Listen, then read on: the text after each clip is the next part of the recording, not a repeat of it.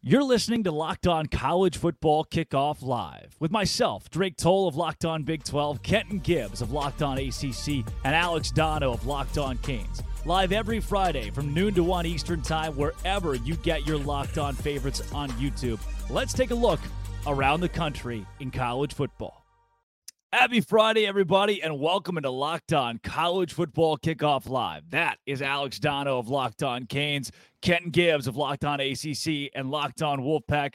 Drake Toll of Locked On Big 12. Thank you for making Locked On College Football Kickoff Live your lunchtime listen every single Friday, wherever you get your Locked On College podcast. Guys, let's start with the biggest news in college football. Another wild week and a wild scandal.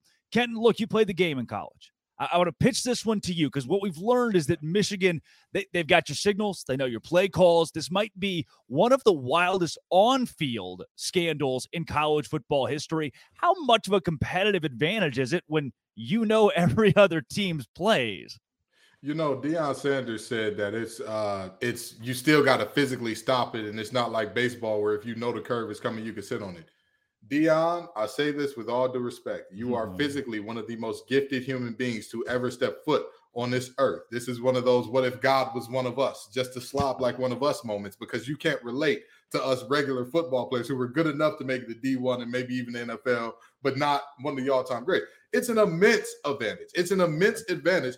But I do want to say this, even though it's an immense event advantage, I don't know why I keep struggling with ad instead of advantage, but anyway, it's an immense advantage. However, let the penalty be whatever the penalty is for this type of violation.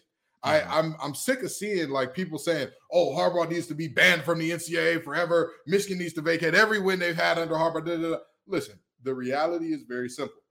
Whatever the penalty is across the board, levy it here. Now, if this is a unique situation which the NCAA doesn't have a penalty drawn up for, I would ask why make a rule against something if you don't already have a penalty legislated mm-hmm. for it as well. That doesn't make sense to me. But with that being said, again, I'm not one of those people that's like, well, it doesn't matter. You can have everything that a team is going to do. That's a lie. If I know what your team is going to do, I can easily, you know, stop what you're going to do with a team that is on the same level, maybe even slightly inferior to you.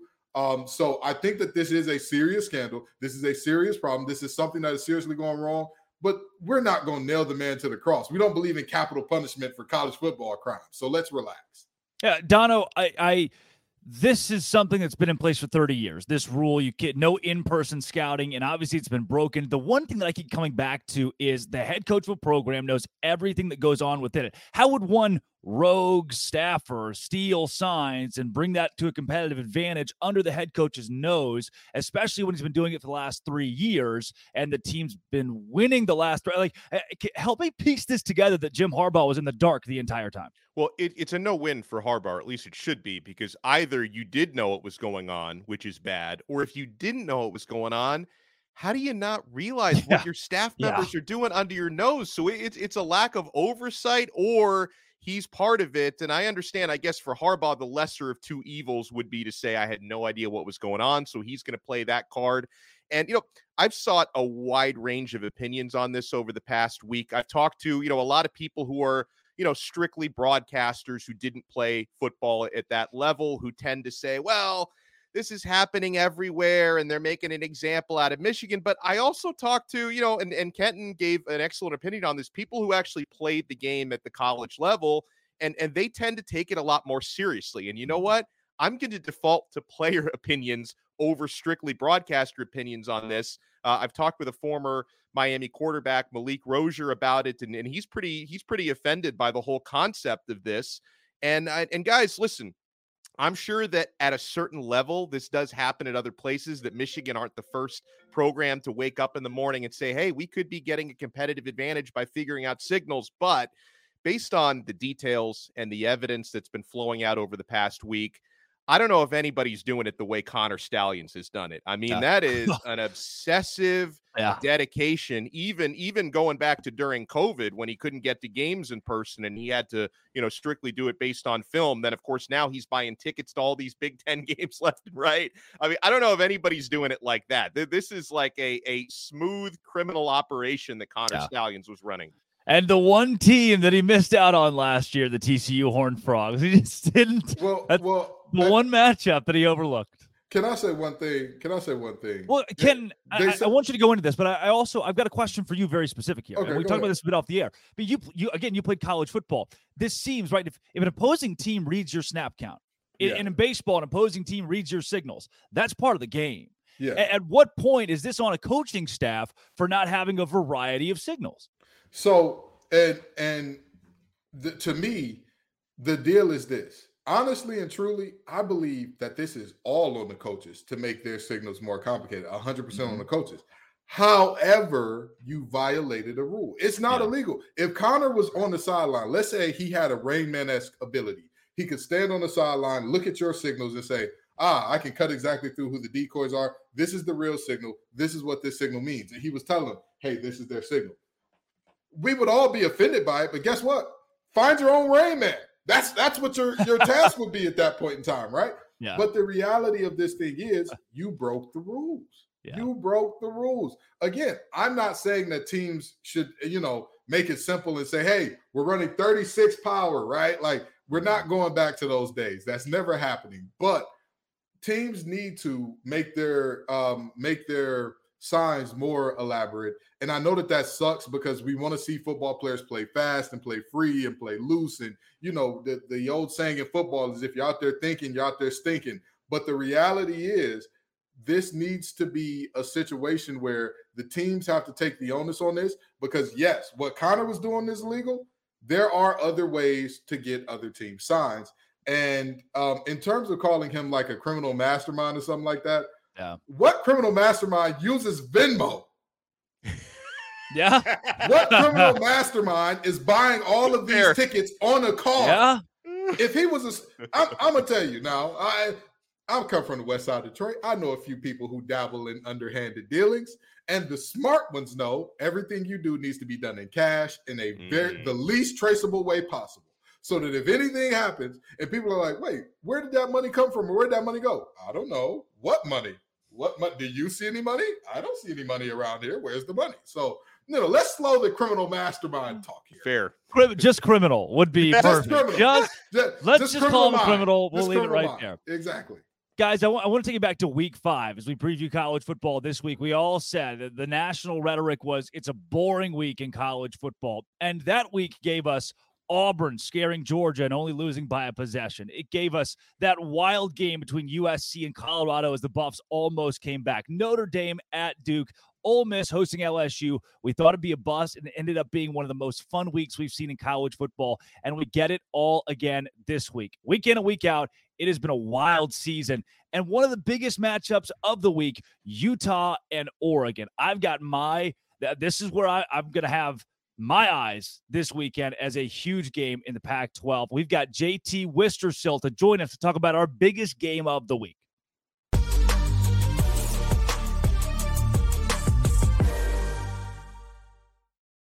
JT Worcestershire sauce here on Locked On College Football Kickoff Live. JT, man, uh, you're talking to Utah Utes team whose defense has been nails, and you talk about the game against USC and how good the Utes looked. Cam Rising or not, Utah is a force here in the Pac 12. They really are. And they just continue to find ways to win games, whether it's converting a safety to a running back who has not only been sensational in the running game, but also the passing game last week where he really torched the Trojans. But Kyle Whittingham, just in the midst of one of his most impressive coaching performances, Utah look, every Utah team runs the ball well and is really good defensively. This year in particular, I feel like they've been really impressive. And now we're at the point here where somehow, without Cam Rising, without Brant Kuithe, two guys who were both voted to be top 100 players in college football this season and two of the best at their position, in my opinion, still, this team is still six and one right now and in a position where if they could find a way to beat Oregon here, everything's still on the table for them with the amount of injuries they suffered. It still seems crazy that we're in this position. So, JT, let me ask you this, okay? Mm-hmm in looking at this game, and you said everything is still in front of Utah. What is everything? Is everything as high as, hey, this is a playoff appearance if we can pull off some upsets here late, or is this a eh, we can do we could pull off the Pac-12 championship and win one for the Gipper on our way out the door? What does that look like for you? I mean, just in terms of like what is still on the table at the exact moment, there is a world where this team can get to the college football playoff. Now, I will say that seems really tough to do, but look, if Utah were to beat Oregon, the biggest game left on their season would be Washington. If they were to go into Husky Stadium and emerge with a victory, then I imagine they're in the Pac 12 championship game. And, you know, for the last couple seasons, Utah's been counted out every time they've been in that Pac 12 championship game. And they find ways to win as they do so frequently, whether it is with a pig farmer at quarterback or just guys stepping up all across the board defensively. Uh, it just has been a bad business betting against Kyle Whittingham, especially at home, where Utah hasn't lost a true home game since 2018. Hey, JT, I love watching this Utah team because they're they're so physical, and I love watching them play defense. And you know they they've definitely had Oregon's number in recent yeah. years. Uh, obviously, Oregon is uh, Washington game aside, where they were very good in defeat. They're they're having a tremendous year.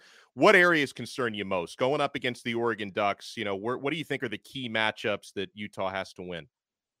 Utah has to be able to run the ball. Bryson Barnes has done a fine job, but he's still a game manager. If the game falls onto his shoulders, Utah will not win this game. But that's where the running attack really getting going for Utah as it has in the past week will be a huge benefit for them with that two-headed monster that's been Ja'Quinden Jackson and Sione Vaki. So if Utah can run the ball, go on long methodical drives, keep a Heisman guy who very well could be a Heisman finalist come the end of the season on the sideline for as long as you can. That'll be really successful for Utah. Another thing that would really help Utah in this game is win the turnover battle. If they can give this Utah offense some short fields, if the Utah defense can get some strip sacks, maybe pick off Bo Nix. It's only happened once this season, but still, this is a defense that was able to do it against Caleb Williams. They've had success doing it at other points on the season. So I, I really like this Utah defense and especially how they play at home. Let's not forget this Utah defense at home this season has yet to allow over 15 points and that's with playing teams like UCLA, Florida, and even recently Cal. So, and Cal's not as much of a obviously an intimidating presence, but still, that's an offense that had a little bit more momentum. And it's just hard to hold teams under two touchdowns in college football today in general. And Utah's been really good at doing that at home. Oh, you're muted. Drake, You're muted. Somebody else did that. JT, I've seen I've seen this Utah team live, and one thing that stuck out the most to me was the, just the word opportunistic. They it seems like this team just knows how to win. Down in late game situations, they've come back to win. I was shocked they lost that game at Oregon State, only scored seven points. They've responded by scoring 34 points in consecutive weeks. Is this just a new look Utah? I mean, who woke up? It was uh, Bryson Barnes being reinserted at quarterback. And you were at the Baylor game, you mentioned that's what led to Bryson getting benched. He was bad in that game. And Terrible. Utah kind of made the knee jerk reaction. They went with Nate Johnson. Nate Johnson was the main reason they only had seven against Oregon State. Ever since they've gone back to Bryson, Andy Ludwig, the offensive coordinator at Utah, feels more comfortable with him. They've opened more things up offensively. Passing attack has been a little better, but I, I think if you were asking me what's really right with the offense the last two weeks, I have to go with the emergence of Sione Vaki for what he's meant in the ground game and the passing attack. He had one touchdown in particular against USC, where this is a guy who's a defensive back, and he scores a, on a couple of these plays where just guys who are not used to playing offense should not be doing the types of things he's doing. Travis Hunter gets a lot of hype, but for the last two weeks, the best two way fo- football player in college football has been residing in Salt Lake City in Sione Vaki. JT, before we get you out of here, give me a score prediction Oregon, Utah Saturday. It's going to be another thrilling matchup, but I think the Utah defense playing at home, this is a Rice Eccles Stadium that is very tough to play. And you hear the best analysts in the game come into Rice Eccles Stadium, and they always talk about how loud it is in that stadium. That noise will make a difference. Oregon will put up their worst offensive performance, as teams tend to do inside Rice Eccles Stadium. And I think it's going to be a very close game that Utah barely squeaks out late as they win the turnover battle. And I'm going to go Utah 28 27. Wow, that is 28 points for the Utes this week. Just the same amount of consonants that JT Wistrcill has in his. We got to get you a vowel somewhere in there. JT, thanks for joining and breaking down our game of the week. Appreciate you guys.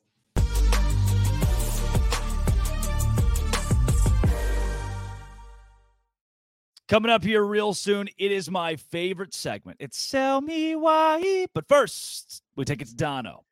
Guys, it's time for our game changer of the week brought to you by Athletic Brewing Company. And I'm going with Billy Napier. I know we've poked fun at the Florida coach at times this year, but what an opportunity he has going up against Georgia. No Brock Bowers, world's largest outdoor cocktail party. Telling you guys, the man we've called LinkedIn Billy, if he wins this game, he can delete that LinkedIn profile. And just like Billy Napier, Athletic Brewing Company is completely changing the non alcoholic beer game. They make non alcoholic beers that actually taste good. They brew great tasting, award winning beers. They beat out full strength beers in global competitions. They brew over 50 styles of craft non alcoholic beer, including IPAs, Goldens, Sours, and more. they're fit for all times. So you can drink them anytime, anywhere, and there's no hangovers ever, which is a big plus. You can find Athletic Brewing Company's non alcoholic brews at a store near you or buy online at athleticbrewing.com. First time customers can use code locked on to get 15% off your first online order. That's code locked on at checkout for 15% off at athletic brewing athleticbrewing.com. Near beer exclusions and conditions apply. All right, fellas, let's jump into Sell Me Why in the second of our two top 25 matchups this weekend. The number 18 ranked Louisville Cardinals are four and a half point favorites as they host the 20th ranked Duke Blue Devils. Here is Locked On Louisville to sell you why the Cardinals will cover. Hey, what's going on, everyone? I'm Dalton Pence, host of the Locked On Louisville podcast. The 18th ranked Louisville Cardinals enter the weekend four and a half point favorites, according to FanDuel Sportsbook against the 20th ranked Duke Blue Devils. I'm here to tell you why I believe the Cardinals will cover the spread. It's going to be a mainly defensive game. You're likely going to be sweating out the result up until the very end. Both teams take a lot of pride in their rushing attack and their defense. The main thing for me in this matchup is the availability of Duke star quarterback Riley Leonard as he re aggravated his ankle injury last week against Florida State. I feel like that coupled with Louisville's ability to play well at home and looking to bounce back against a loss against Pittsburgh, I feel as if Louisville will cover the four and a half point spread. Look for Jawhar Jordan to have a solid game bouncing back from injury. Yeah, Kenton Gibbs, is this Riley Leonard or bust for Duke? Absolutely, a thousand percent. You look at that game against Florida State, they lose it 38 to 20, right? Do you know what the score was when Riley Leonard got hurt? 20 to 17, Duke led.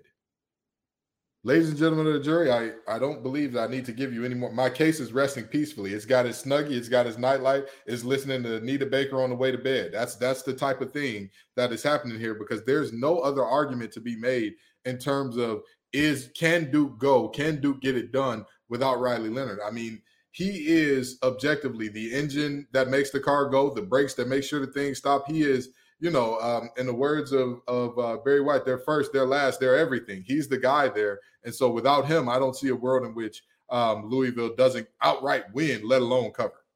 Uh, Dono, we're talking about the same Louisville team who, in their last game, got trounced. I mean, pummeled by Pitt. Uh, can we have this much confidence in the car confidence in the Cardinals? Uh, I've got enough to say that they're going to cover, uh, unless by some miracle Riley Leonard plays, because again, uh, Duke. There's a huge drop off from Leonard to Belin. I mean, in the game that Belin won, he threw four passes in that game. You're not going to beat Louisville only throwing four passes. It's just not going to happen. And again, that that's a tremendous player. And obviously, Duke has been on the uptrend the last couple of years, but they are still very, very dependent on their starting quarterback. And so, listen, I tr- I try not to judge a team now that you know teams have played seven, eight games. You know, you get a pretty good idea of who teams are. I try not to judge a team strictly based on their best or worst performance. Uh, I think Louisville can bounce back, and they're going to win and cover. How about the world's largest outdoor cocktail party? That is tomorrow. The Georgia Bulldogs are 14 and a half point favorites over the Florida Gators, who've been fairly streaky this season. Gators open its three touchdown favorite. Georgia opens three touchdown favorites over the Gators. Here's Brandon Olson of Locked On Gators to sell you why Florida will cover 14 and a half. The Florida Gators are going to cover the 14 and a half point spread against the Georgia Bulldogs in the world's largest outdoor cocktail party. The Georgia Bulldogs are 1 in 4 against the spread in their last 5 games where they've been double digit favorites. They're 0 and 7 in 1 against the spread against unranked teams in their last eight games. They're also playing this game without Brock Bowers, who is simultaneously their best pass catcher and their best offensive lineman. This game is one of those times where you just take all of the logic and throw it out the window. One of these rivalry games where all you know is it's going to get weird. Locked on Gators, locked on Bulldogs. For once, we unanimously agreed. Georgia wins. Florida covers 14 and a half point spreads. It's going to be a close one. It almost always is. Even last year, Georgia was favored heavy, did not cover the spread there. This is a better Florida Gators team than they were last year. Florida will cover 14 and a half points. Go Gators. Yeah, guys, I think this game could truly be as entertaining as Dono's shirt. That there's a lot. I, am just, you know, I gave it 20 minutes into the show. There's a lot going on there, Dono. Uh, we'll pitch it to you first. Florida, Georgia, 14 and a half in any rivalry game feels like a pretty big swing. Yeah, and again, as I, mentioned previously, you get now we're past the halfway point of the season. Every team has played at least seven games. You have a, pre- a pretty good idea who teams are, and Georgia is a team that is probably still the best team in the country when they're truly motivated, but they haven't been truly motivated throughout the year. And this is a rivalry game. And guys, when you talk about sell me why and the spreads, most important stat for me is Georgia on the year one five and one against the spread that doesn't instill a whole lot of confidence that they're going to beat Florida by more than two touchdowns at the world's largest outdoor cocktail party. Now, one area, and I am picking Florida to cover, and like Brandon said, cover and still lose a relatively close game. The one thing that concerns me from the Florida side, why I'm going to sweat this out, even if I be, uh, even if I bet Florida plus 14 and a half, uh, which is where the number is now. Uh, Florida had been so bad on third downs this year 33%. That ranks 108th in the country converting third downs. That's troublesome. Seven games into the season, but at the same time, no Brock Bowers. Georgia has only covered one spread and one push all season long. I'm going with Florida to cover. Yeah, Ken, is there any way that Florida not just covers, but also finds a way to win this game? Yes, there's very much so a way. I don't think that Georgia is this is not the Georgia teams that we've seen in the past. With all this is not all right. This is not a, a, a Georgia team with uh, Davis and Nolan and, and Smith and all those guys and Walker and all those guys. This is not that that team. This is a very good Georgia team. Yeah. This is a, a Georgia program that now they don't rebuild, they reload. Love that for them. Love that for them. But this is not that type of team. Just with all due respect, what have we seen all year that says, hey, this Georgia team, not only can they whoop the wheels off you, they're gonna whoop the wheels off you. You can go ahead and not only schedule an L, you can go ahead and say whatever the spread is, add seven to it. That's how much they're gonna beat you by.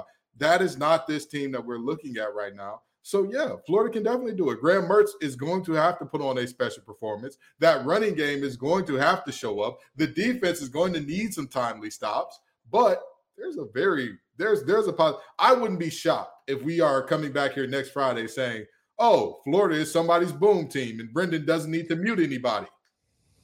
Now, now here, here's a question I'll ask both of you guys though. Is this one of those things where in Florida's case, you know, you're going up against the top team in the country. If you lose this game by three points, by six points, is there a moral victory to be had here? Because overall, I'm not much of a moral victory guy, oh, but yeah. when it comes against the number one team in the country, two time national defending champions, can Florida come away from this winners even if they don't win the game outright? I'm going to go no uh, on that one. I'm going to go no because there are certain scenarios, first year head coach, you play yeah. a great team club. I mean, I, I, watched, I know this is personal. It's not going to make a lot of sense to many folks. 2017 Baylor goes 1 and 11 builds the foundation for a team that goes to a Sugar Bowl two years later because they lost a lot of close games. That's a great learning lesson for a young team. This is a Florida team with a coach who's been there long enough to be on the hot seat now that needs to start winning big games to stay in the SEC. The SEC is not eight and four every season. Florida is not nine and three every season. You saw the same reason Mark Richt got fired at Georgia obviously worked out well for them. Look at Bo Pelini at Nebraska was the complete opposite. So where does Florida go from here? You got to win a game like this. If you only lose by three, there's no, well, man, those Gators played great this week. Not how the fan bases work in the SEC. Absolutely, absolutely. When I talk all the time about there are certain teams where eight and four perennially is not enough, and there are certain teams where eight and four forever get you a statue built. Uh, Florida is the former, not the latter. Uh, mm-hmm. This is mm-hmm. the reality where not only is this a Georgia team that has looked human all year, this is your rival. This is your rival. You can't, you know, losing close to your rival is not ever going to be a moment where it's like, oh, they're really good this year, so yeah, it's okay. Yeah. It's like, no, these people at the Florida Georgia line, they're going to be making fun of me all year because you went in there and you got close. You almost close only counts with horseshoes and grenades. And last time I checked, neither one of those are on the football field. I would hope not, right? Although Connor Sta- Connor Stalions would probably find a way to work them into a game plan. He was, he did go to Navy. He did go to the Naval Academy. so I'm just saying he went to a service academy. I'm just saying. I'm just saying. Uh, guys, there. Uh, oh, jeez, look, it's it's on the script, so I have to read it. There's a freeze warning in Auburn, Alabama. Get it, guys? A freeze warning. The weather's 82 degrees there Saturday. God bless. The Auburn Tigers are six and a half point favorites over Mississippi State Bulldogs team that didn't allow six points last week. Here is Zach Blackerby of Locked On Auburn to sell you why the Tigers will cover.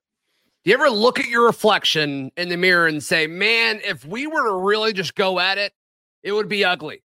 That's kind of what's going to happen on Saturday at Jordan Hare Stadium. I'm Zach Blackerby, host of Locked on Auburn. And the Auburn Tigers and the Mississippi State Cowbells, very similar teams when you look at them. Uh, questions at quarterback. Mississippi State's riding with their backup quarterback. Auburn has multiple starting quarterbacks. Both teams need to run the football in order to generate any sort of offense. And I think both defenses are actually solid. I think they're fine by, by SEC standards. I think what it comes down to is Auburn's roster is better than Mississippi State's roster. And the talent that is on Mississippi State's roster isn't playing. Starting quarterback, not expected to play. Starting running back, left the game early in their uh, their win against Arkansas last week, and it's been really quiet out of Starkville regarding his return. I, I think those two guys missing time is why Auburn will cover that six and a half point spread. And also, Auburn needs this win to go bowling this season, much like Drake Toll really needs a haircut. Back to you guys.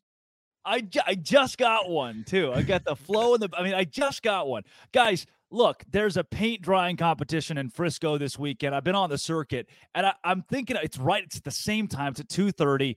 I already got tickets. I think I'm going to go to that instead of watching Auburn and Mississippi State. I, I almost lean with Zach Blackerby because this game feels like a slug, a gross slugfest that Auburn finds a way to pull out ten to three. Kenton Gibbs. Yeah, you know, first of all, let's just address something. I will never look in the mirror and say if YouTube were to go out, it'd be ugly. Yeah, what, I'm how se- interesting I'm the is sex that? appeal on this show. Okay, I'm, I'm the sex symbol on this. So You let, us not do that. By the way, we should throw out there if you ever look at the mirror and think about fighting yourself, we should probably open up a much more, yeah, a much more yeah. heavy conversation. Well, they made a movie about that, Fight Club. We do, Yeah, uh, we do, we do ask for better help all the time. I'm sure Zach Blackerby has to read them. I'm just saying, just saying. Also, Donna, way to give away the end of Fight Club. That was you had one rule here. Zach had Blackerby is Tyler Durden, apparently. Wow. Well, um, no, but seriously, I think that Auburn covers because Mississippi State is not a good team, and they're not a good team that's also very banged up. very banged yeah. up. At this point in time in the season, everybody's a little hurt. Everybody's got a little gimp to their walk. Everybody's a little, but they don't have. Not as many teams have as many pivotal positions that are clearly this player's not going to play. Will Rogers is one of the guys on that team that he's one of the heart and soul guys. If he's not available, what's going to happen with that team? You know what I mean? Like that's mm-hmm. that's a very tough ask of them. And if you say, well, Mississippi State's defense has really turned it on, have they? Or is Arkansas just bad? The game before that, they allowed 28 against Western Michigan, I want to say it was. So, Yeah. what are we really doing here? Like, I, I think that Auburn covers this thing comfortably. Yeah, really good defenses don't usually lead to the opposing team firing their offensive coordinator in the midweek, which is what Arkansas did Yeah. following that output against Mississippi State. Dono, where do you sit with Auburn and the Bulldogs? Yeah, hesitantly, I stand with Auburn covering uh, based on everything Kenton said, everything Blackerby said. The only place where, again, I have caution because one of the things I try to do every week is look at, especially past the midway point, how teams have performed against the spread this year. Auburn's been another dud there, two and five against the spread this season. But if anything, I think maybe this is working in their favor because they might be undervalued for that reason. Mississippi State is so banged up. I think Auburn gets their third win against the spread this week. Well, guys, coming up, we're going to do booms and busts from last week. Who did you see that you liked? Who did you see that needs some work or even needs to brush up on their LinkedIn profiles? But first, we'll take it to Dono. Well, yeah, because guys, you need to be checking out game time. Do you think frustrating situation buying tickets at the last minute? It shouldn't be frustrating. It's never frustrating on the game time app. Guys, uh, I'm looking at $1 tickets for some of the college football games this season. You want to buy these last minute tickets, flash deals, zone deals? You can see the view from your seat before you buy so you know exactly what to expect when you arrive. And guys, the game time guarantee is so clutch you will always get the best price. If you find tickets in the same section and row for less, Game Time will credit you 110% of the difference. You got to download the Game Time app, create an account, and use code Locked On College for $20 off your first purchase. Terms apply. Again, create an account and redeem code Locked On College for $20 off. Download game time today. Last minute tickets, lowest price guaranteed. Hey guys, let's rock into some booms or busts this week. Kenton Gibbs, we'll start with you. You got me a give me a boom, give me a bust. What are you what are you thinking? Well, I mean, there are so many teams that that I look at here and I say, "Oh man, this team could be so special." And it's rare that booms and busts give me joy. It's it's very rare. But this one, I take pride in. This one makes my heart smile to give. The North Carolina Tar Heels. Come on Mm. down. Oh, you Mhm. can't do that. Oh.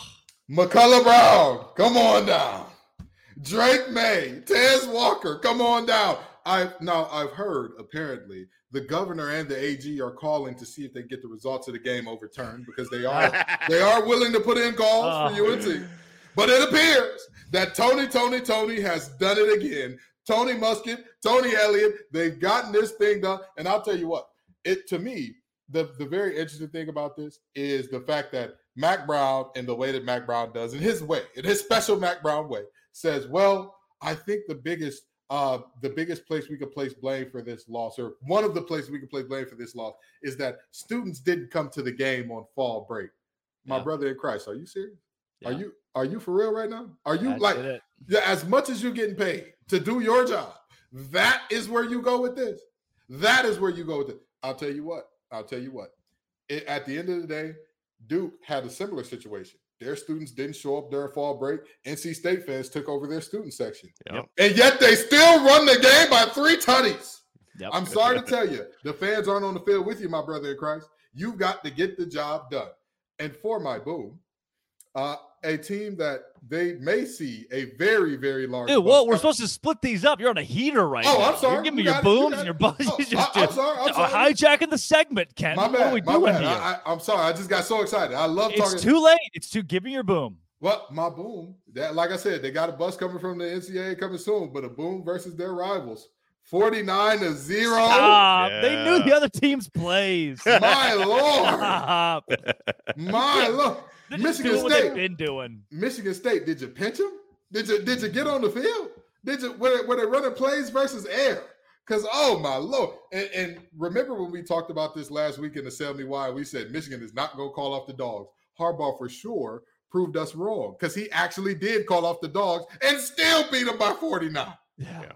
Yeah. Oh my God. Oh, I'll tell you what. I'll tell you what. It is tough to see a team lose that badly to their rival. And then you say, well, the coach has to get fired. LOL, JK, their coach is already fired. Right. So- how many how many can you fire in one year? It- it- it's, it's just some nasty work going on, but Michigan, absolute domination, not even close. You know, those are my booms and buzz. I'm, I'm gonna shut up for the rest of the segment because my heart is is filled. It's filled. And, and by the way, I believe I, I know at least me. You guys might have as well. I had Michigan covering last week because Yeah, uh, yeah.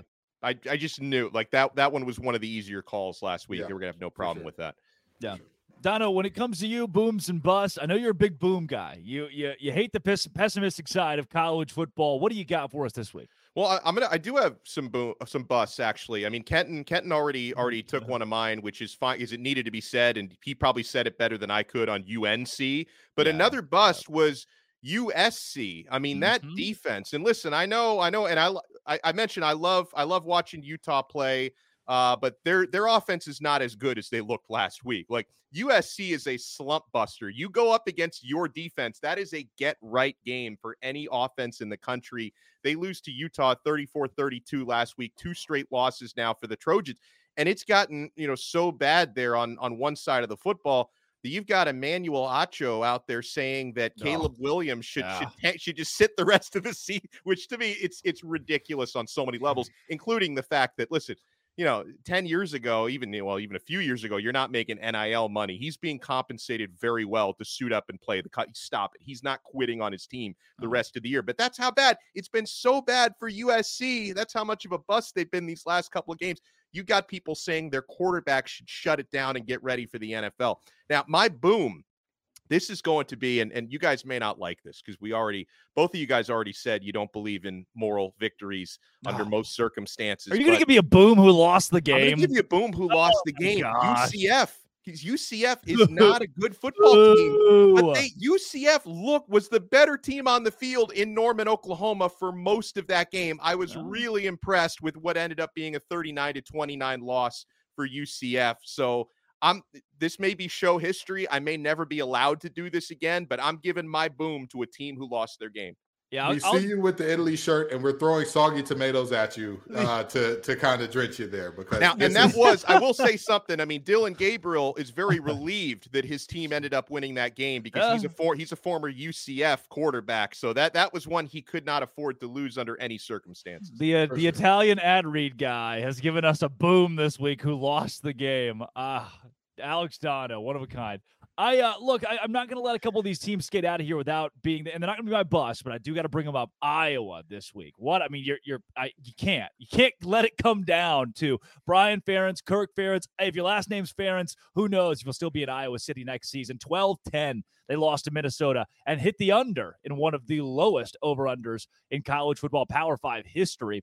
Uh, South Carolina who we were so excited about. Spencer Rattler preseason fell to 2 and 5 with a 34-12 non-competitive loss to Missouri. You're a bust this week.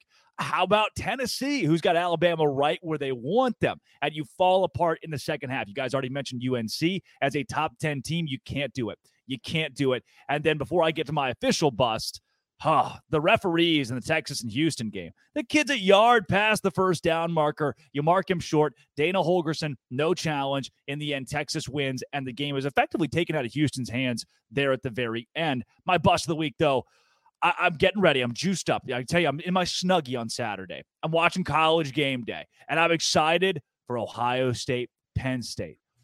And when I tell you, Ohio State – gave Penn State's offense so many opportunities to just show up on the field. Yep. Penn State just drive after drive. of All right, here's where the game's still close. Here's where they uh, oh they got another possession. No, maybe they figured it out this time. And Penn State couldn't muster a thing. Couldn't muster. Drew Allar was in a blender. He looked worse than Dono's shirt. 18 for 42. One touchdown pass when he One touchdown pass late in the game. By that time, it's effectively sealed. And I could not have been more disappointed, Kenton, with Penn State. I agree. I agree. Had their offense bothered to show up at all, at all, had their offense bothered to be relevant when their numbers called, as Robert and I would say, they would have been fine. They would have actually had a shot. And and the the crazy thing about it is you look at that Penn State defense and you look at how Ohio State basically had one game plan offensively. Get the ball to the Italians. And in this in this instance, the Italian's name was Marvin Harrison Jr. They said, get the we ball to Marvin. Him. Yes. Maserati Marv? Is that it? Maserati Marv. Gus Johnson Maserati just Marv. I don't know what Marv is paying Gus Johnson, but he was excited Saturday. Mm. and listen, listen, who wouldn't be excited Saturday to see somebody do something productive oh, offensively God, yeah. with the Ooh. mess that we saw from Penn State? Yeah. What? What? I and I, I mean this very genuinely because you know, fool me one time, shame on you. Fool me twice, can't get fooled again. James Franklin, you're cooked. You're cooked with me. I'm never betting on you in a big game again. I'm never rolling with you in a big game again. This right here is why I'm not a better because you had the you let the whole team down. Everybody's rooting for you. Everybody's saying this is your year. You can do it, and you say, "LOL, JK, we don't want it. We don't want too much pressure. Lights too bright. Disappointing." By the way, yeah. something I need to look up now. If if that was the lowest game Gus John lowest scoring game Gus Johnson has ever called, because usually just him being at a game just automatic yeah. barn burner. It's like exactly. 45 to 42. I mean, exactly. he had 26 combined points to call in this game. But I, am with you, Kenton and, and Drake, on what you were saying about Penn State, because I kept like I, I kept watching this Penn State content last week because it was such a big game. I was checking out you know, so, some of their uh, even beyond locked on Nittany Lions, which is fantastic. But I'm I'm going around and seeing what people are writing and saying about Penn State, and there seemed to be this idea that hey, like our offense hasn't opened up because it hasn't had to. Like, don't worry about it. Yeah. Drew Allar's going to be going deep left and right. Our offense is going to turn it on. Well sometimes you are what the first six games said you are and that's that seems to be the version that showed up against ohio state yeah. Now, guys, before we get into some LinkedIn, who needs to brush up with that LinkedIn hot seat conversation this week, I do want to give you a, a boom. And that's the BYU Cougars. We've skipped over a lot of the Big 12 this season because it's been a conference of mostly nobodies. Let's be honest about it. I was locked on Big 12, and there is no really relevance in national in the national picture from the Big 12 as we speak. Oklahoma State scoring 28 points, moving to 5 and 2, 3 and 1. They're going to vie for a conference title to try to keep a Red River rematch from making itself known in Arlington. BYU over Texas Tech, 27 14, and then Kansas State over TCU. Kansas State, another team that's going to give Texas or OU a run for its money. But these these BYU Cougars, their defense stepping up to push Joey McGuire and Texas Tech to three and five. Oh, how gross is that for a guy in year two that won eight games last season? BYU now sneaky five and two, two and two in Big 12 play. The only new team having success in this conference, having moved from the the wilderness or group of five independents into the Big 12. They've been great. But let's talk about some guys who have not been great. LinkedIn Talent Solutions is your place to go. And LinkedIn is where a lot of head coaches are going right now because with only a few weeks left in the college football season, they'll be searching for new jobs. We've talked about the Butch Jones of the world. We've mentioned how Jimbo Fisher and his job's on the line, but let let's get let's go to you first, Kenton, on your your LinkedIn, your number one guy this week that needs to brush up on that resume. Well, this is also going to go into my best bet of the week, but uh, Mr. Babers up there in New York, my brother. Mm-hmm. You're gonna have to go. Oh, dude, I, Kenton, it's Syracuse. They can do whatever they want. They don't have any NIL. I mean, sure, what do you? You sure can. You can you can do whatever you want to an extent. You can't lose a game. Third, this is this game got so ugly so quick. It legitimately was like, wait a minute, did did Syracuse even get off the bus yet? Before Virginia Tech is leading by darn near 30 points. Yeah. This is a game in which they didn't Virginia Tech didn't even need Kyron Drones to be special or good. He just kind of had to show up, hand the ball off a couple times. They'll be all right. This game was so non-competitive. I don't care what university you're at. If you want your athletics department to be taken seriously and you are a Power 5 school, you have to be more competitive than this in a conference football game against the team that coming into the season was predicted as the second worst in the conference that started off the season in one of the worst ways in the conference. And now all of a sudden, you know, Dono and I talked about this off here in terms of how big the advantage is when you're talking Lane Stadium at night during the middle of the week. Yes, but that was so embarrassing. Mm-hmm. Dino, don't worry about it. Pack your bags you know, update that LinkedIn. I got you. I got you. We can have you on Locked On College Football. You know, I mean, Dino's my guy, but they're not Syracuse's guy for much longer. Yeah, Locked On Syracuse, Dino. That'd be awesome. How about uh, Alex Dono? What do you well, got this week? I, I, I got to bring up the name that I feel like it was brought up so much weeks ago that people just got kind of tired of bringing up, and that's Tom Allen at Indiana. Like Ooh. it has, like I think the only thing that you know yeah. might potentially save his job is the buyout is ridiculously high, but I mean that that team is dreadful. And, you know, listen, Penn State, they're going to have their get right game tomorrow at noon when they face Indiana. No. Uh, all of a sudden, that offense that I just criticized is probably going to go off and score big points tomorrow. So that has to be said. That seat is very, very hot. Now, this is this is a seat that I wonder if it's warming up, guys. And uh, you know, I, I just watched uh, firsthand in person what happened last weekend with Dabo Swinney and Clemson. Now, Ooh. as a as a Miami guy, obviously, I I try to look at the positive. Miami played very very well with a freshman, first time starting quarterback who was able to win that game. A lot of positive storylines, but when it comes to Clemson, that game was a disaster. You've got your starting quarterback going rogue on the final play where he was supposed to hand it off. He tries to play hero ball, but then Dabo throws him un- under the bus after that, which I thought Bingo. was a little a little Bingo. low class on Dabo's side. And and this is not in itself is not fireable, but Dabo made a very insensitive joke about suicide after the game, which is just a really bad look. Like that that in itself won't get you fired, but a lot of things have been working against Dabo Swinney this year and in this era with the way he hasn't embraced NIL and hasn't embraced the transfer portal. I'm not saying the seat is hot, but the seat's getting warm. Kenton, back to you. Perspective as a former player, because I do want to go with with what Dono just mentioned on Dabo Swinney throwing a player under the bus. You know, reporter says it's an RPO, and and Dabo says nope. There was quarterback had one job, don't know what he was doing. Kid went rogue. Uh, do you? I know a lot of head coaches that would just take the fall and say, you know what, it was an RPO. He made a decision he thought was correct, and we as a coaching staff didn't put him in the best. And even if it's not true as a coach, it's just what you say to protect a 20 year old kid. As a former player, take yourself back to being in pads. I mean, is this something that if you're that QB, if you're on this team where you think, wow, I can't believe my head coach did this? I, you know, people keep asking me, Kenton, what's the fix for Clemson? What's the fix? How do they get better? What's the fix? there is no structural fit. They need a structural fix. There is no small fix right now. Mm-hmm. Any small fix that you propose, that's slapping flex seal on a dam that's cracking. It just doesn't make sense, right? RIP Billy Mays, but that will not get the job done. That is not how that's going to work out. So, um, in terms of what I have done, what Dabo did, probably is Billy Mays dead. He is. Yeah. Yeah. Yeah. Oh, yeah. yeah. Guys, yeah. what? Yeah. I don't think he was Flex Seal. I don't think Billy Mays was Flex Seal. He's well, OxiClean. OxiClean.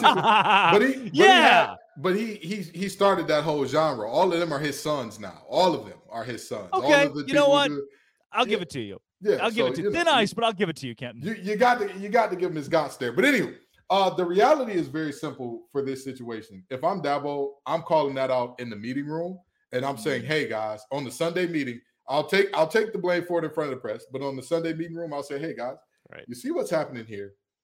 Now we called the play for Will Shipley to get it right here, and yeah. he's supposed to be going yeah. here, and it looks like if Will can beat one guy in the hole, he can get in the end zone. Now, he's a running back. This here's a running back. You know what he does? He runs the ball. He beats people in the hole. That's his whole job. That's the whole deal of what he does. But, but, but wait, y'all. We got a quarterback. The guy who's supposed to be throwing the ball. The one who's supposed to be making the good decisions. Deciding, hey, I don't give a damn about the team. I don't give a damn about what the coach says. I want the glory. I want the touchdown. I want. Do you see what I get you? Do you see what I get you? I get you out here by yourself on an island with a linebacker that's bigger than you, stronger than you, faster than you, chasing you down. The team gets you one on one in the hole because we did it the right way. Let this be a lesson. Let you live with this. Let you sit with this, Cade, that this is squarely upon your shoulders, but not in the public. Never right. in the public. Never in the public. That's the issue I have with it. I mean, yeah. look, wholly have an issue with the kid. Now that Dabo said that, that this this player went rogue, you think, wow, kid shouldn't have done that. Also, Dabo shouldn't have done it. You know, it's something we as the public never needed to know. Guys, I, I, I and Dono, you're the resident betting expert. We need to make some money this weekend. I last week was wild enough that it threw me for a loop. Had it not been for the Utah win, I would have been out a couple of dollars at fanduel.com. This week we bounce back. Let's go. Best bets. Dono, what do you have circled? Well, uh, I am going to circle back too because I want to reiterate for those who tuned in late. I do like Florida to cover 14 and a half against Georgia. Georgia garbage against the spread at 1 5 and 1 this year. No Brock Bowers, rivalry game, neutral site. Uh, neutral site, obviously, there's going to be a lot of fans from both sides there in Jacksonville. Plenty of Florida fans will be in attendance, but uh, I think Florida does not win outright, but I think they do cover in the game. Uh, oftentimes, I like to look at really, really big lines this time of year that that maybe shouldn't be so big. I'm looking at uh, Notre Dame given 20 and a half points this week against Pittsburgh. Uh, I think Pitt, even on the road, can keep it a little bit closer than that. They've obviously been a Jekyll and Hyde team, but they did pull off a surprise upset against Louisville this year. So I think Pittsburgh might be able to cover that one. Uh, trying to think of any other ones that we didn't cover yet so far this year. Let me, uh, why don't you? Oh, here's another one I was looking at. Uh, now, I do think this team will cover a double digit spread.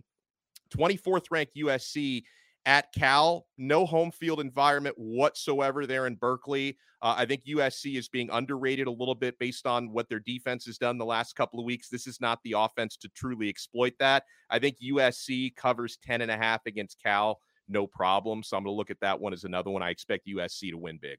Yeah. Kenton, where do you land this week on making some dough? So let's let me give you two, and one of them is actually retroactive, and some some of y'all are going to say I'm cheating because of that. But the reality mm-hmm. is, if you watch Locked On ACC, you know that I gave you this one. I was screaming from the hilltops, and I'm not even a betting man here. Virginia Tech was only favored by three points against Syracuse. Yeah. Syracuse had every single loss that they've had. First of all, Syracuse hadn't won a conference game yet. Let's start there.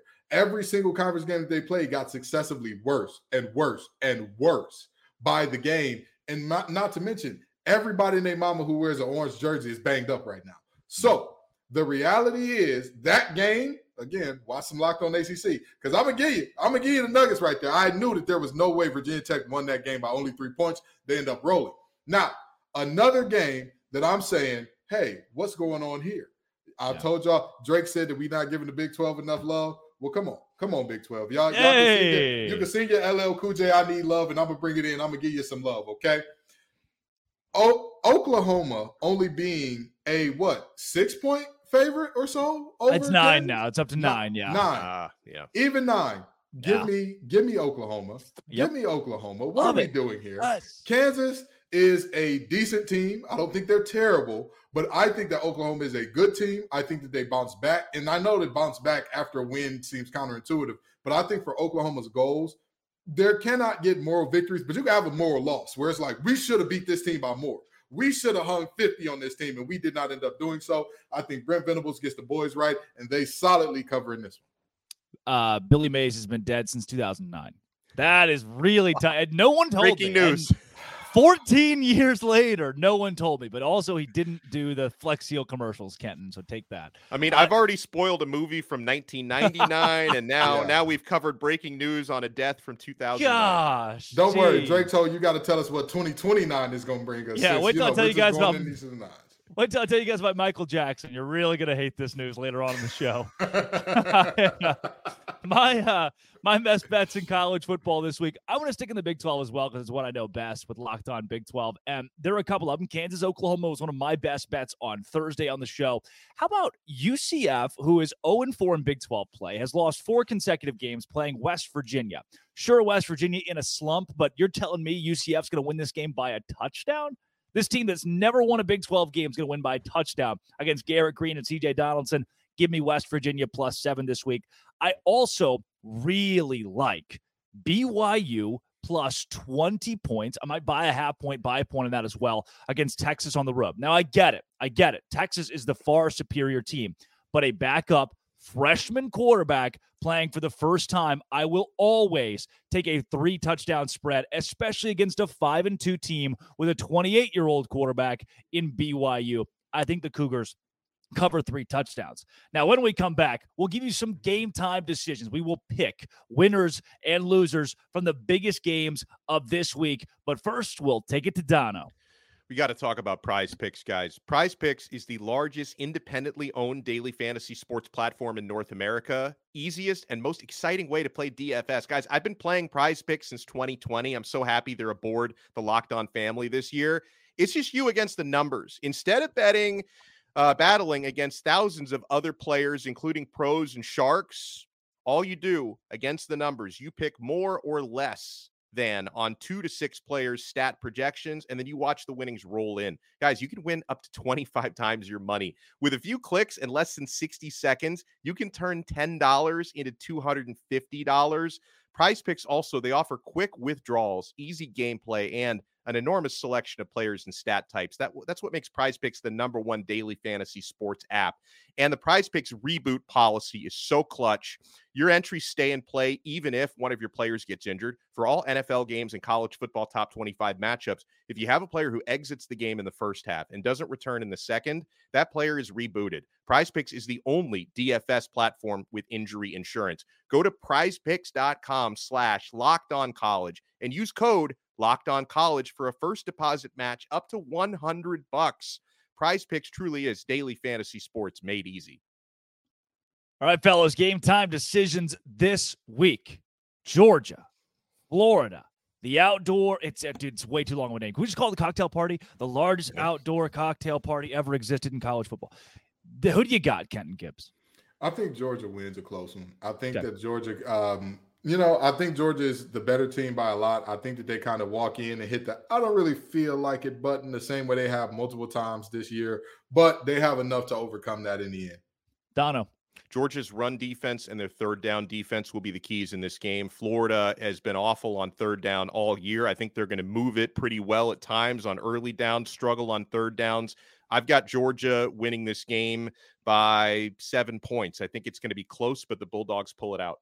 Good chance we look up at halftime and it's 17 14, 2017, Florida up. I, I wouldn't be shocked if it's Florida first half, but Georgia pulls the game out. That got to be the script the Bulldogs have worked with this season. Give me Georgia 31 20, somewhere in that neighborhood. They don't cover 17 and a half uh, or 14 and a half, but they do end up winning this football game outright. Let's go 230 on ABC. BYU at Texas, one that we just talked about. Dono, I'll send it back to you. Yeah, I agree with your assessment. I think Texas wins, but I think they win close. I think BYU covers the gigantic spread, and uh, and the Longhorns will continue to at least make their case for staying alive in a potential college football playoff picture. Yeah, for this one, I'm actually going to take BYU to win. Like it. Now that's insane. It's insane. I, I, I get it. There are a lot of people that scream in the comments, but BYU has done this season the the opposite of what they're supposed to do nationally, right? When all of college football is saying, oh, they're going to lose to Arkansas on the road by 10, 15, they won that ball game. When you're saying, hey, they've got a struggling TCU team in Fort Worth and a 230 snoozer, they should win that game. They lost 44 to 11. This week, they should get blown out by Texas. We saw the cracks in UT, the cracks in the armor last week against Houston. I think this week, somebody finally catches up to the Longhorns. Give me BYU outright, Kenton. BYU is the person with a master's degree in astrophysics, but they are working at Papa John's. You, you, don't know who they are. You don't know why they are. It doesn't make sense to you. But what does make sense to me is Texas pulling off this game by less than the spread, but winning yeah. outright. Yeah. Duke or Louisville, Kenton? Oh, give me Louisville. L's up. This game, no Riley Leonard, no soup for you, no win for Duke. Uh, give me Louisville in the easy win. Yeah. Are you right there, Dono? Yeah, I go Louisville by probably two touchdowns. Uh, I, I'm, I'm going with uh, I'm going with it. Like Kenton said, a relatively easy win. I liked Duke until you guys convinced me otherwise. The panel likes Louisville in this game on Saturday afternoon. Let's take you back to the SEC. Kentucky hosts Tennessee. Tennessee, three and a half point favorites on the road, number 21 team in America. Dono, do you like the Vols here? I don't. I think I like Kentucky to pull this one off. Oh. I mean, the, the, the Vols have let me down against the spread and overall. You saw what happened in the second half against Alabama. Obviously, this is not Bama, but I, I, I something tells me Kentucky's going to pull off a mild upset. Yeah, Kenton. You know, I I I want to believe in Kentucky. I mm-hmm. want Devin Leary to do well. I care so much for that young man, and I, I really do wish him the best and all the good things and Joe Milton has struggled mightily this season so far. But I can't bring myself to say, yeah. hey, yeah. Ray Davis is going to be enough for y'all to win this game. I can't do it. I, I just, I won't do it. I'm going to go Tennessee winning a very close one. I'm not sure if they cover, but I think mm. that they win this game. Can't get the vision of Kentucky, Missouri out of my head. That game was mm. in Lexington. Give me, give me Tennessee as well on the road this week. A couple more before we get to the game of the week. Colorado goes to UCLA. Dono. Man, Colorado are big underdogs in this one, right? 16 like and a half, yeah. 16, man, I UCLA is going to win. Colorado's going to cover. So I, I do have the Bruins, but I think think that's too big of a spread. Yeah. Canton can Colorado pull the upset? I'm upset at the odds makers for making me say nice things about Dante Moore. Yes, they're, they're Colorado can upset, but the reality is they won't. That front defensively, too good for UCLA. Colorado is a terrible offensive line. If us three were rushing against Colorado, I know for a fact we could get us a sack or two. I have no. Hey, let me tell you something now. Let me you tell could. you. Let me, we we could. It's a unit. It's us. Okay. okay? the locked on college football live crew could get a sack against them. And with that being said, I think that UCLA has enough offensively to get it done. And de- defensive line wise, they're gonna keep Shedeur scrambling and running all day. No watches will be shown on this day. Oh. Uh, give me UCLA.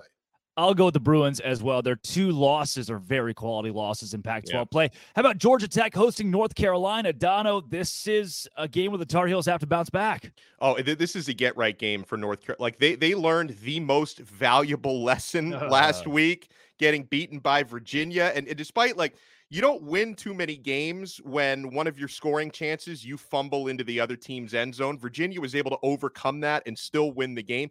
That was embarrassing. North Carolina just didn't give them any respect. They have no choice but to give Georgia Tech respect. U- UNT is UNC is such a better team than the Yellow Jackets. They're going to get it done. Kenton, give me an upset. I wish I could. Ah. It would make me smile. I'd love nothing more than to say the hills are going down again.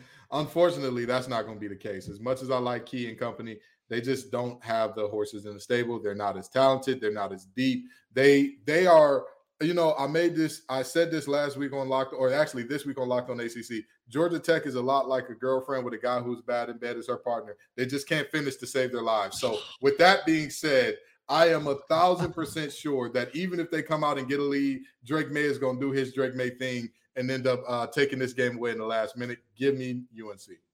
Game of the week, number eight, Oregon. Number 13, Utah, 2.30 p.m. on Fox in Salt Lake City at Rice Eccles. Kenton Gibbs, who wins this ball game? You know, I've done so well going against Bo Nix so far this season. And I feel like I need to continue this because guess what? Utah, in Utah, how you gonna beat them? Those boys are absolute menaces at home. Give me the Utes. Oh, Donna, where do you land? I'm so tempted. Uh, and, and Utah has been so good even without Rising all year, but this is a different Oregon from the last few years that Utah had the number of. I'm, I'm going with the Ducks. Utah throws and it's incomplete. They run and it's for a loss. They special teams and it doesn't look great, but they win the ball game. They are the they're the better team defensively, and that means a lot this week. They down the Ducks in Salt Lake. Two out of the three on the panel, like the Utah Utes, as seven point dogs to win outright. And give me the Baylor Bears on top of Iowa State. That is Alex Dono of Locked On Canes, Kenton Gibbs of Locked On ACC and Locked On Wolfpack, Drake Toll of Locked On Big 12. As always, this has been Locked On College Football Kickoff Live. Thank you for making it your lunchtime lesson every single Friday. We'll see you next week.